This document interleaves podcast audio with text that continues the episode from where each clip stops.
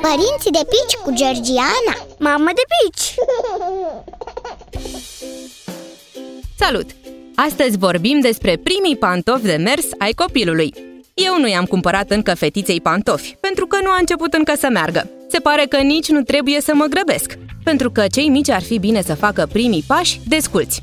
Așa recomandă majoritatea specialiștilor, iar fetița mea cred că ar fi de acord cu ei, căci nu suportă nici șosete în picioare. După ce începe să meargă, cei mai potriviți pantofi sunt cei cu talpă moale, subțire și flexibilă, care să-i dea voie copilului să îndoaie talpa și să simtă cât mai bine suprafața pe care calcă. Ce mi se pare mai greu este alegerea mărimii pantofilor.